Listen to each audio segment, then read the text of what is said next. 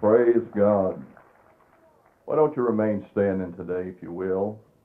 I sure appreciate what I heard just a few moments ago from the district superintendent. I appreciate so much the Louisiana district. I have, I feel, learned just about everything I can think of from this district. My good pastor, Brother G.E. Chance, I want to give honor to him today. Brother Tenney made some comments today that I feel blessed all of us and puts us in the right perspective. And I am so thrilled about that. Amen. I want to uh, take my text today from Isaiah, the 33rd chapter, and verse number 20. And while you're turning there, I want to tell you a little bit about why I chose to preach on this. Strange thing happened to my wife and I yesterday while we were in Dallas. We uh, were in the restaurant for a little while and driving on over to the campground. And we were sitting um, pretty close to four people there at the table, and they were really talking about church. Actually, they were talking about people in the church. And then, really, they were talking about the preacher. And it got so bad that um, one of the ladies said, You know, I didn't even like the preacher before this one came. Um, we just waited him out. She said it took four years to do it, but we waited him out. And I don't know how long that they talked about this. It was really interesting because uh, we were kind of eavesdropping, and that's something that we don't normally do. You have to turn your hearing aid up just a little extra sometimes to catch it all. But we were we were listening in a little bit, and it was so funny because not one time did they even mention about the Lord. All I heard was that the preacher was trying to get $6,500 for a brand new sign, and it was just a whole lot of things that was going on. But I'm glad, I'm glad I'm a part of the Church of the Living God. And I stand for that truth that we heard so beautiful about just a few moments ago, aren't you? Praise God. Praise God. I want to talk about the tent that God pitches in plain view of hell today.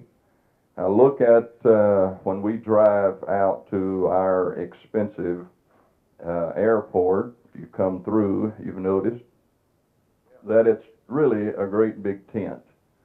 It costs five billion dollars, so that's a pretty expensive tent. And uh, but five billion is. Uh, I heard someone say to, to, to, to count. If you were to count to 5 billion without stopping, it would take you 100 years. Now, I don't know if that's true or not. But uh, $5 billion tent. You have to drive a long way to get out there. And about uh, 9 or 10 miles out, you can see this huge uh, tent that is out in plain view out on the plains. I want to talk about God pitching his tent in plain view of hell. You'll look in the book of Isaiah, chapter 33, and verse 20. It says, Look upon Zion, the city of our solemnities. Thine eyes shall see Jerusalem a quiet habitation, a tabernacle that shall not be taken down. Not one of the stakes thereof shall ever be removed, neither shall any of the cords thereof be broken. But there the glorious Lord the word glorious there, when you look throughout the Bible, you will find some 530 something times that the word glory is used, and most of it is in connection with God. The glorious Lord will be unto us a place of broad rivers and streams, wherein shall go no galley with oars, neither shall gallant ship pass thereby. For the Lord is our judge, the Lord is our lawgiver. The Lord is our king. He will save us. Thy tacklings are loosed. They could not well strengthen their mast. they could not spread the sail. Then is the prey of a great spoil divided, the lame shall take the prey. Praise God. God bless you. You may be seated today. The tent that God pitches in plain view of hell. I really know that I could use the word tabernacle and I could probably use the word temple, but I wanted something in all of its simplicity that you didn't have to use too much imagination. Because in a tabernacle or a temple, you probably could envision some great, beautiful edifice. But a tent, it doesn't take a whole lot of imagination. The setting of the text that I read to you from comes out of one of the most ominous periods of history of Israel.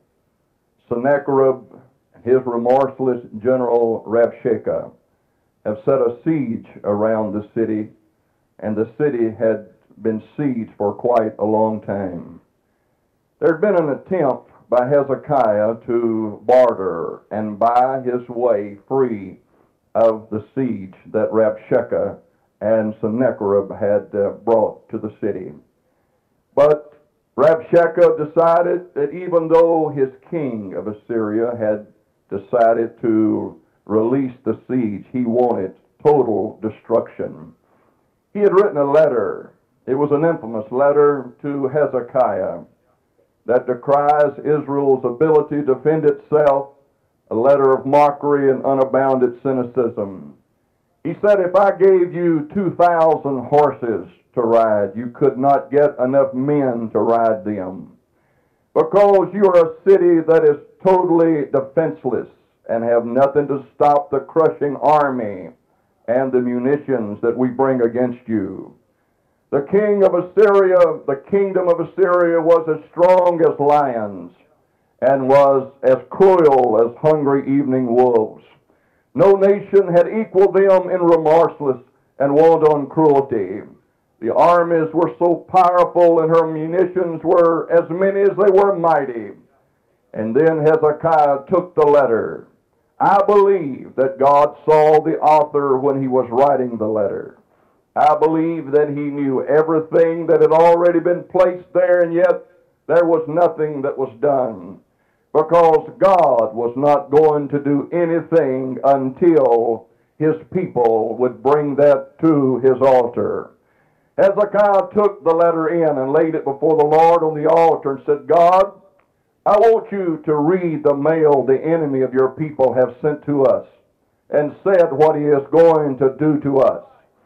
And when Hezekiah finally took the problem there to the altar, it kindled a burning anger in the heart of God, and God told Hezekiah, I will put a hook in his jaw, and I will take him back the way he came, and I am going to utterly destroy him. Just hang on, we're going to preach in a minute. Then the promise that God gave to Hezekiah, though Israel was without defense, God let them know, He said, Jerusalem is a tabernacle that shall not be taken down. And I am going to be as broad rivers unto you and streams around you. I'm going to be your protection and your surety and your safety. I'm sure that in the crowd that I preach to today, that there's someone that has received some kind of mail from Satan lately. Has it been, friend, that there's been something that has been spoken to you, some edict from the enemy, telling you what's going to happen if you step out in the cause of revival and sell out to the call of God? I'm going to tell you, we need to take the mail that hell has sent to us and bring it right back to the altar. There's power in the name and there's power in prayer. If you ever want to get God stirred up into action, you're going to have to do something with what the enemy has spoken unto you. Somebody say amen. The Lord promised Israel an everlasting existence. They would not be a temporary entity in the world. The same promise that God had given to the church, the prophecy that upon this rock I will build my church, and the gates of hell shall not prevail against it. that prophecy that God gave to the church completely and absolutely devastates the power of hell. Because God said, if I build it, all of hell cannot prevail against it. Thank you, Brother Tenney, for what you just said a few moments ago. The church is not a temporary institution. It didn't come to live and to blossom just for a moment and wither and die, but it's made out of eternal material. It's going to live forever and forever. It was said of Jesus Christ, he was a nail in a sure place. In the Old Testament times when they built their homes, they would put nails in the mud of the adobe to make it fast and sure and hung their treasures there. I thank God for what God has given to us. It was Calvary that gave me a sure nail that I can take my past and hang it there. I'm not going to worry about what the enemy is saying about my past. I thank God I can put my present and my future in the power of Calvary. Hallelujah. Hallelujah. Jesus. The word of the Lord says that the church, Zion, is be, will be a city of solemnities. To Jerusalem, it meant basically the solemn feast days and that there would be perpetual offerings that were given. But for the church, I want to say that there's never going to be a lack of fire on her altars. It will never be wanting for a man who will lift up holy hands with a pure heart that the people of God may be able to prevail in battle. Ah, pain, ah, hurt when I see some of the Elijahs going off the scene. It bothers me to think that some of my mentors have already passed off the scene. But I do believe that this is God's church. And if the Elijahs are gone, there's some Elijahs that's waiting in the wings that's going to have the double anointing that's needed to take the church of the living God onward. Because the church is not an entity about men. It's, it's not an entity, friend, that's just about men, but it's about God. Hallelujah. And the word of the Lord is not just a book about men, but it's about God. And if it's about God, God shall prevail long after the morning stars have gone out, friend. I want you to know the word of the Lord is going to go on and the church is going to live on. I said the church is going to live on and she's been called a holy people, a redeemed of the Lord, a sought out, a seated not forsaken, and a peace that's within her walls and prosperity within her palaces. Her walls will be built out of salvation and her gates are going to be built out of praise. Yes, I believe the greatest days of the church are still ahead you want to know what else I believe? I believe that some of those greatest days are going on right here. I don't believe it's just sermonic rhetoric. I believe God's having the greatest operation of His Spirit in the church that we're part of right now. Hallelujah, hallelujah. Hallelujah, hallelujah.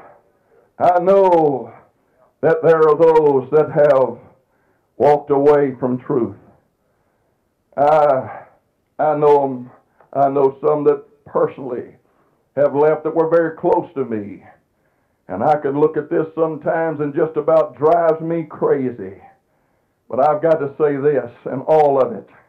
Brother Beckton told me a couple of weeks ago when he was preaching our camp meeting he said that there was somewhere around 87,000 that got the Holy Ghost, I believe, in the crusade in Ethiopia. 87,000? That sounds like the same number that was in the entire church in Jerusalem. Don't tell me that God's not taking care of his church.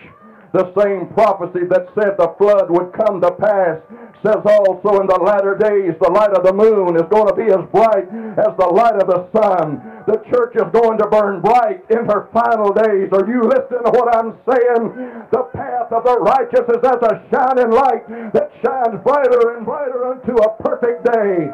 We're not a waning candle that's about to go out, nor a flickering taper that's about to lose our essence and our vitality. Church of the living God has been in a lot of trouble. And sometimes she's been leaderless, but she's never been powerless. Hallelujah. Somebody give the Lord a hand clap of praise. We have never been without God, and we've never been without our defense. As long as the earth brings forth her harvest, the church is going to yield her sheaves, and praise will not cease. There's always going to be a fountain of ministry with men with burning hearts preaching out of a consecrated spirit. There'll always be a flow of apostolic direction and a ministry that will adhere to the Bible principles and not be solid in proclaiming those principles. I thank God church of the living God. Hallelujah. Give the Lord a good wave offering of praise, somebody.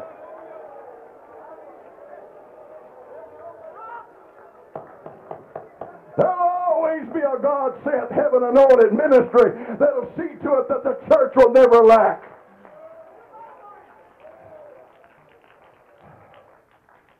Hallelujah. Hallelujah. Few historians really have any concept and understanding and the meaning of the purpose of history. Beyond record, recording and systemizing a few of its characters, historians have no clue to the significance of history. It's one of the problems of the Middle East. It's why the State Department learned historians cannot grasp the problems and know how to resolve the conflicts. Amen. Because they don't really understand the ministry or the mission of history. The only real infallible source book that gives us the destiny and the purpose and reason of history is the Word of the Lord. Men like Pharaoh, Nebuchadnezzar, Alexander, Caesar, Napoleon, these individuals and their followers consider themselves to be architect of men's fates, the masters and the molders of history but that's not the truth. Thank God. Amen. History's most significant event took place on a lonely hill, Golgotha.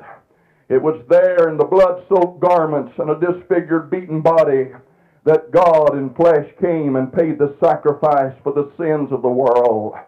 The purpose then of that cross, and I thank God I can preach it today, that sacrifice was that there might be birthed in history the whole purpose and the object of history, and that's the church of the living God.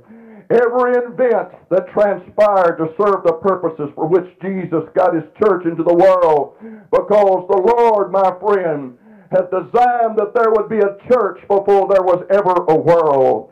Before time ever began to tick, and before there was ever a star in the mind of God, there was going to be a church. Are you glad you're a part of the greatest thing that there is in history today? I said, Are you glad that you're part of it?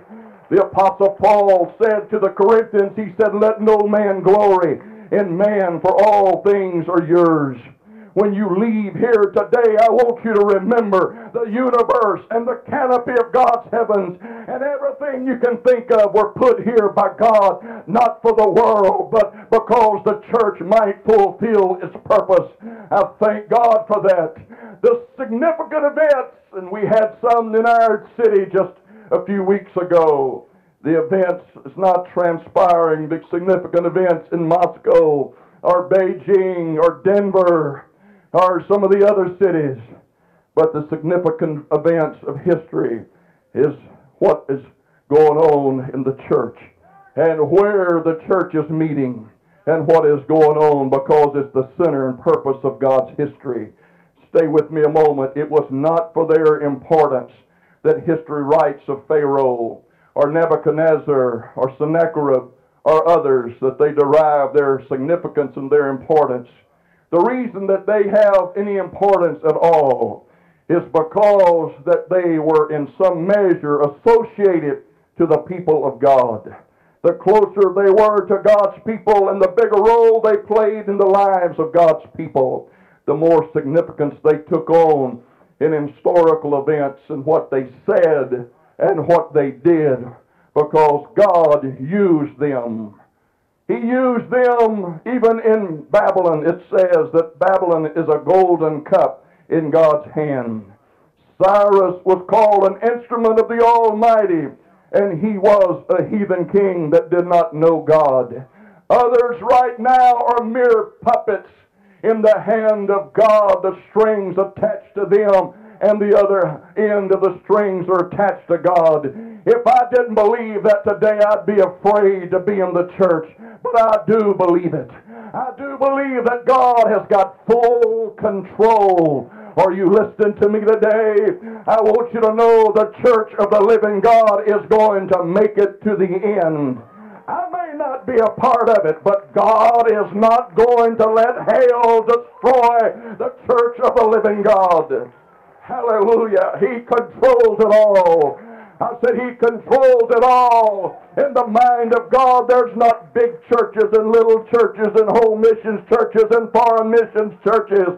God has one church, and wherever you attend and whatever you do, that's the greatest thing there is in history right now. That's the church of the living God. Somebody shout, Praise the Lord. Hallelujah, hallelujah. 1809, there was a dictator who was setting Europe ablaze with his conquering skills and power. He was the talk on every tongue as the world was captivated by this little miniature man from France. Napoleon probably goes down as one of the most brilliant military geniuses in history. The same time in 1809, a child was born to a very wealthy and prominent family. Educated well, later on set as Chief Justice of the U.S. Supreme Court, Oliver Wendell Holmes. During this same time, there was another that was born in an insignificant log cabin in Hardin County, Kentucky. Born to two illiterate people, was a boy that was always a little homely looking and always a little ungainly. He was a man that went into business and never knew anything but failure. Everything he did seemed to leave him in bankruptcy, heavy in debt. Every political office he ran for, he was defeated in. But finally, in 1860, he ran for the President of the United States, and that little illiterate boy from Kentucky changed the entire destiny of the world. Abraham Lincoln was born, and yet the world didn't even know it because they were captivated by world events surrounding someone called Napoleon and his conquering armies. Let me say something to this camp meeting today.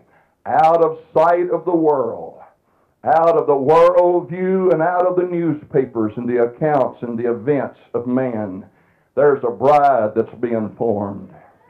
There's ministries that are being incubated and formed.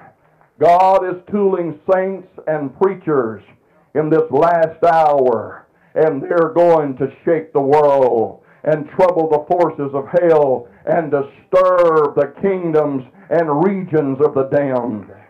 Hallelujah. Hallelujah. I believe it. In verse number 20, it says that this is going to be a quiet habitation. God says that His church is going to be a quiet place. Not necessarily in worship, but it's going to be a quiet place. We are going to hear sounds, but it's not going to affect us. Amen. It's going to be a place there of quiet habitation. It's going to be that when the economy gets into a certain situation and when there are a few people that leave and backslide. We don't need to get so shaken up to feel like everything is going down the tube, and I feel what I'm saying today. Amen, amen. Nervousness begins to set in. God says that's not what I want my church to have. I want them to still have peace. And I want them to still have rest. And I want them to understand I'm going to take you through. I don't care what hell is going to bring against the church. I built it right inside and in view of hell. And I didn't make it some big, massive tabernacle or temple. I have made it just like a tent that when the devil walks by every time he says, all I see is cords and poles and stakes and canvas. It looks like I ought to be able to tear this down pretty easy. God says, I'm putting it right where you can see it. And I've got to tell you one thing a prophecy is going with the church.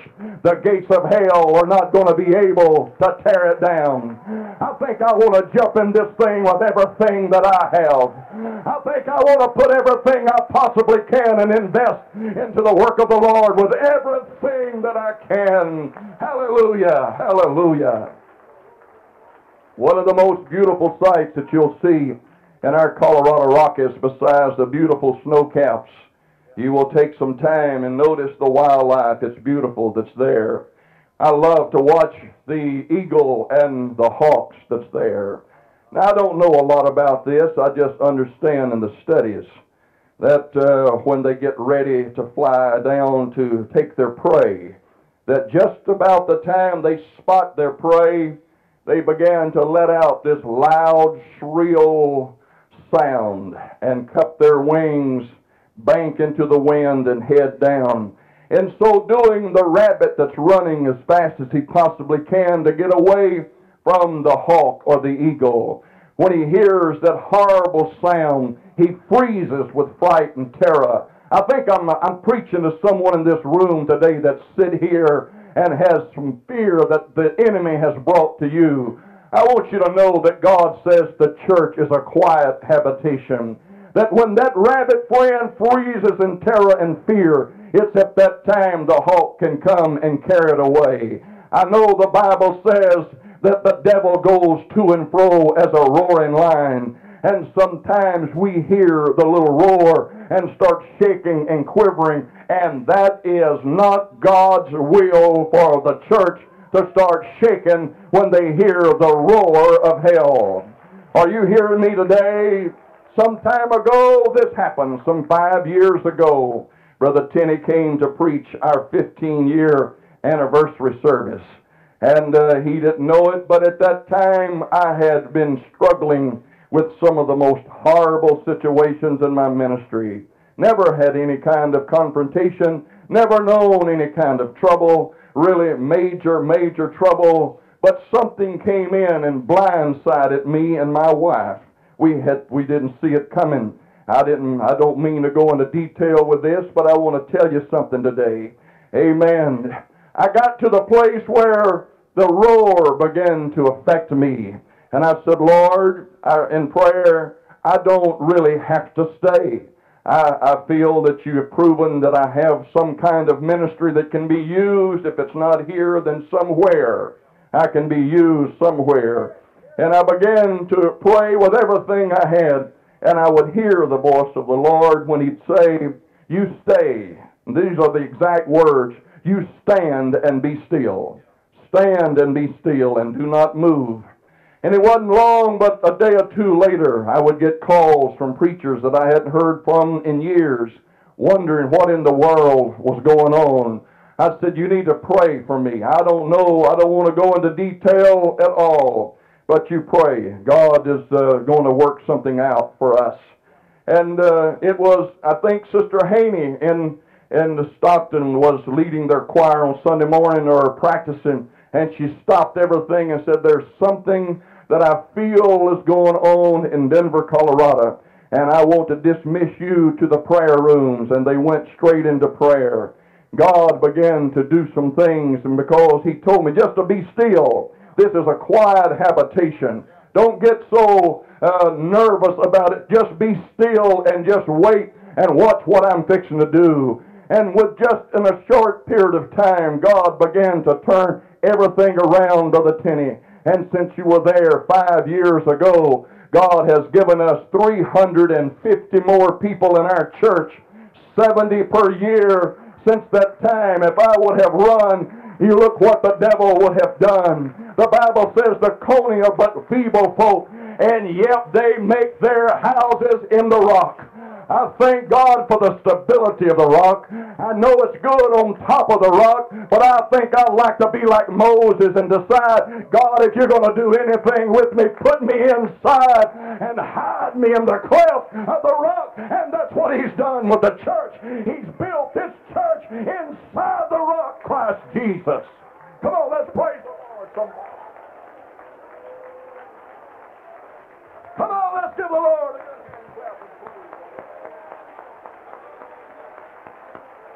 I think I'm preaching to someone in this room today that you felt a little shaken. I got good news for you.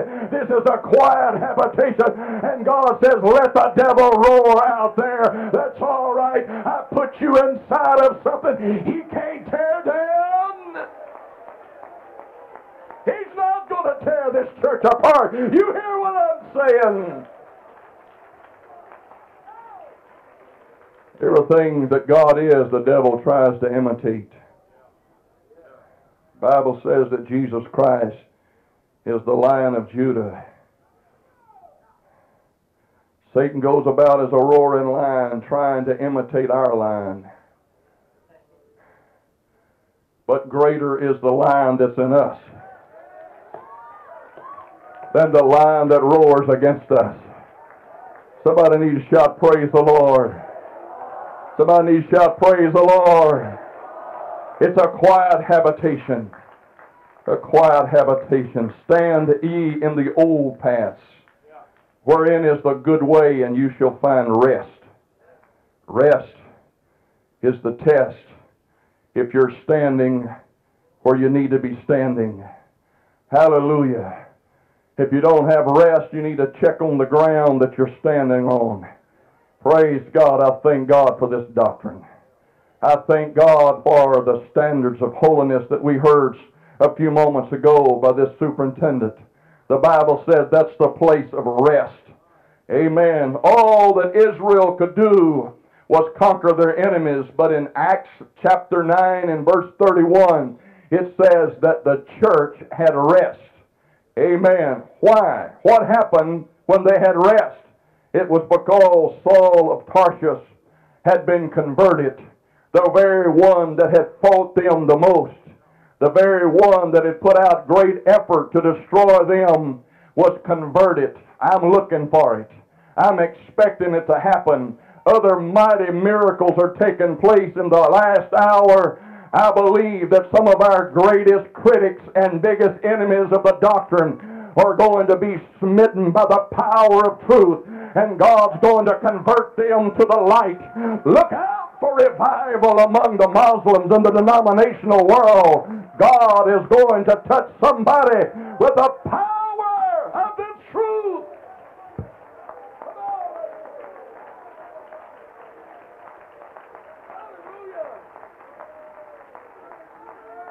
Hallelujah, hallelujah, hallelujah. The tent of God in such a feeble place, right in sight of hell, God has built his church a tent.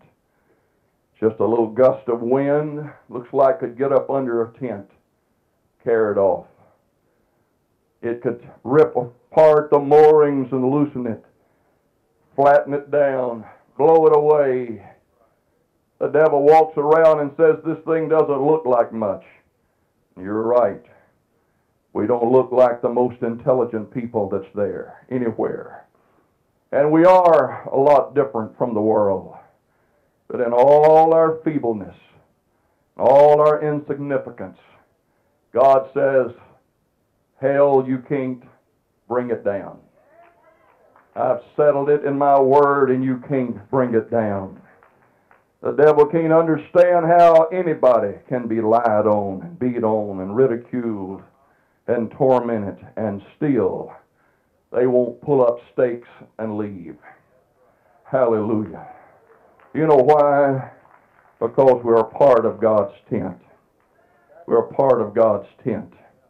Praise God. Some time ago, we had a 15 year old girl that came to our church, and she received the Holy Ghost in such a beautiful way. And she got such an experience with God that when she went back home after a few weeks, her father said, You're going to either have to quit church or you're going to have to move out. And uh, she came and told me about it. So I said, Pat, I don't think you want to give up this great truth. Her dad was so mean. He was an ex-Navy man. He was so mean that when we'd have people go visit with him, he'd try to sick the German Shepherd dogs on them and run them off. And uh, she made the decision, Dad, I love you, but I'm not giving this up. It just don't make sense. I love you, but I'm not giving it up. And she said, I'll move in with a friend in the church, and she did. She made a stand, and of course, her dad came to see what was going on. He had bragged about his, to his family members. He said, I tell you what, I want everybody to notice what I'm going to do tonight. I'm going to that church. And uh, I'm going to that revival. And if that evangelist makes his way back to where I am, I want you to watch. I'm going to punch him out. And then I'm going to get up and I'm going to make like I'm going down there to the front. I'd like for you to follow me with follow with me because I'm going to show you what I'm going to do. I'm going to act like I'm going to go pray at the altar, but I'm going to go down there and smile and make my way all the way back and back up the aisle, and I want all of you to follow with me. Well, sure enough, no one had alerted the evangelist that night, and I didn't know uh, that the man had made that threat. And this evangelist indeed did. I don't remember him ever doing it before, making his way through the crowd, going all the way back to the back, tapping the man on the shoulder, and uh, asking him if he'd like to pray. The man got to shaking a little bit. Instead of him punching out the evangelist, he decided, well, I'll try plan B. And uh, got up out of the pew and made his way down the side there, looking back, hoping that he'd have a number that was falling with him. They froze in their tracks. They didn't want to follow him because they didn't know what he was going to do. He made it past the first part of the altar. And then, before he got all the way down, he fell into that altar and began to weep and cry. God filled Eddie with the baptism of the Holy Ghost. He's preaching the gospel today. Amen. Amen. Not only that, but that precious little girl that said, I'm not going to be ripped out of the church. She's in Africa right now, married to a missionary, and has been on the field for a number of years because she said, Hell's not going to strip me and take me out of this. This is the best thing that I've ever had. Hallelujah. Hallelujah. The devil walks around and there's no columns and there's no hewn stones and there's no large, massive brass gates and no bulwarks of masonry. It's just canvas and cards and poles and stakes. But somehow he says, I can't get this thing loose and I can't bring it down. The reason is because the stakes of our doctrine and the cards of our truth when heaven and earth shall pass away, the message of this church is going to stand. You hear me? The feebleness of the church magnifies the one that's promised to keep her. I say, thank God for the church of the living God. Somebody needs to lift your hands and let's praise the Lord for the church. I say, thank God for the church of the living God. You're right, devil, we don't look like much, but we sure do make God look good. He can take care of the weakest and the most feeble and the most lonely and broken ones among us. He can keep us into the church of the living God. Hallelujah. Aren't you glad you're a part of the church? Hallelujah. Woo! All right. I'm closing. Praise God. We don't have the weaponry. We can't support the sophistication of those that bring out cannons, theological munitions. And those are the ones basically that you see that are dying and waning and wasting away. Because the Bible says the the weapons of our warfare are not carnal, but they're mighty through God to the pulling down of strongholds. I'm not a Greek scholar. I can read books that help me out a lot. And this is what I understand one of them gave. This is the translation of that. The implement of our apostolic career are not of the flesh, but powerful through God to the violent demolition of the forces of hell. You hear what I'm saying? To the violent demolition of the forces of hell. You hear what I'm saying? To the violent demolition of the forces of hell. Jesus didn't win on points. He didn't even win by TKO. When he went to Calvary, he knocked the devil out and violently demolished him. Hallelujah, hallelujah, hallelujah, hallelujah. Where of the serpent? It's in his head, and Jesus bruised his head and stomped the poison out. You ought to give God praise and thank God for the victory that's in the church of the living God. This thing will not die, honey. I got news for you. It's going to go on and on and on and on.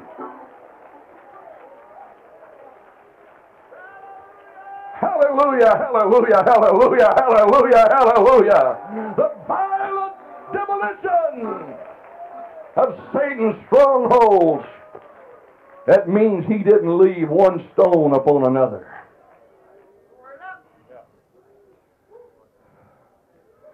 Be seated a moment. Amen. Israel going against Ramah, the Philistine fortress that was built against Israel when Egypt came and diverted the Philistines' attention, Israel's king went out against Ramah. And when Israel's king did, they tore down the entire city that the enemy had built, carted off the timbers, took away the blocks and the masonry. And they didn't just take it away, they took it to Israel and built fortresses there in the nation of Israel. Amen. That's exactly what Jesus Christ did to the devil. Violently demolished. The scripture says he blotted out the handwriting of the ordinances that were against us, nailing them to the cross, taking them out of the way, triumphing over them in it, and making a show of them openly. I say, thank God for the church of the living God. Where is mighty Babylon now? It's gone. Where Nineveh nail. It's gone. But the great, awesome power of that little feeble tent still lives today. Hallelujah. It may not look like much, but thank God, hell cannot stop the church of the living God. Yeah.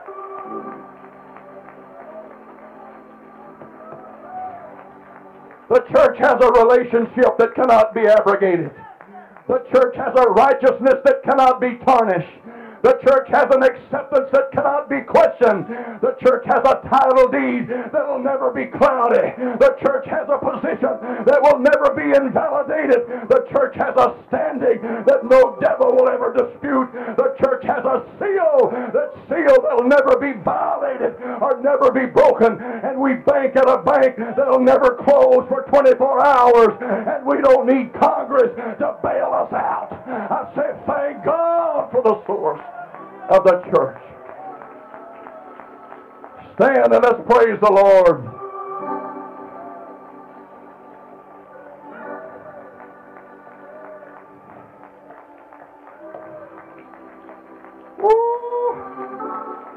Hallelujah. Hallelujah. Give him a wave offering of praise, somebody. Thank you, Jesus.